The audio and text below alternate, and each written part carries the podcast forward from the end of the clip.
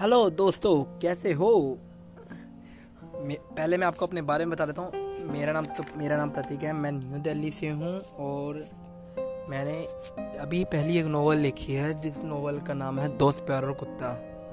और मैं आपको पहले नोवेल के थोड़ा सा नोवेल का तो बारे में थोड़ा सा बता देता हूँ।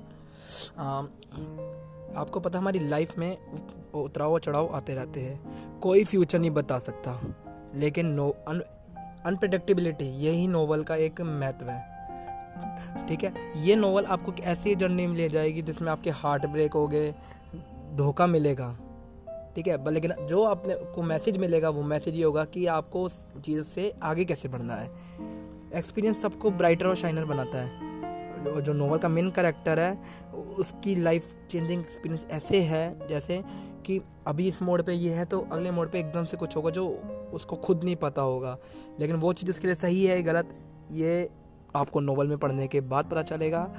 वो उन चीज़ों को ठीक करने की कोशिश करता है, लेकिन वो चीज़ ठीक करते करते उसकी नई लाइफ चालू हो जाती है।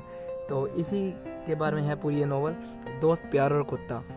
चलो, हम अब चालू करते हैं। मैं सबसे पहले आपको इंट्रो बता दूँ नोवेल का थोड़ा सा। इंट्रो में क्या है? हाँ ये नहीं हो सकता। ये कैसे हो रहा है? ये क्यों हो रहा है? आज अलग हो गए हम। टेम्परली है परमानेंट कुछ नहीं पता। प्यार आसान नहीं होता, ये से सुना था, पर आज महसूस किया। ना, मेरे साथ कोई धोखा नहीं हुआ। ना अभी तक पेरेंट्स नहीं मानेंगे एंड वो हुआ। बल्कि जो कभी सोचा नहीं था, मैंने वो हुआ। आज उसका बर्थडे है।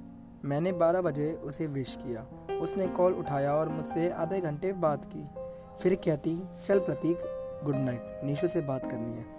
यह सुन के मैंने भी कॉल काट दी, लेकिन पूरी रात दर्द में रहा एक सेकंड में ऐसा नहीं था जब आँखों से आँसू ना टपका हो। उस दिन मैंने पापा को पहली बार गले लगाया।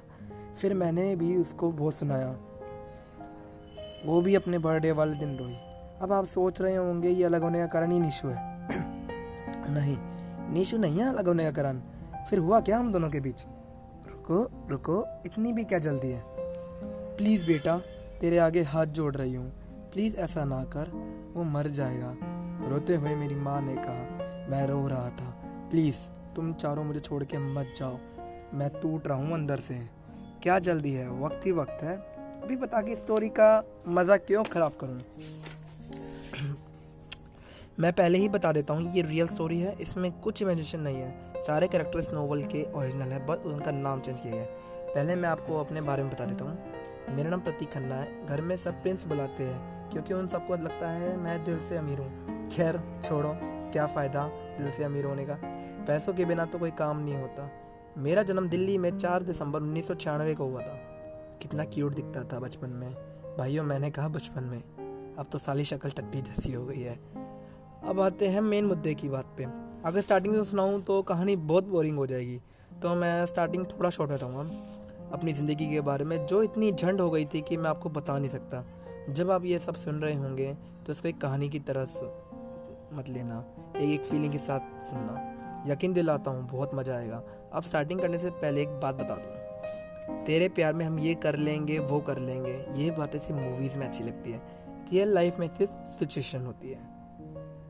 बहुत मुश्किलों से उन अंधेरों से निकला था, लेकिन इस बार मैं उन अंधेरों में फिर से गिर जाऊँगा और इस अंधेरों से कैसे निकला जाए, मुझे कुछ नहीं पता था। कोई रास्ता नहीं दिख रहा था। वो रोए तो बहुत रोए, पर मुझसे मुँह मोड़ कर रोए। मेरे सामने कर दिए मेरी तस्वीर के हज़ार टुकड़े। पता चला मेरे पीछे पीछे वो जोड़ कर रोए।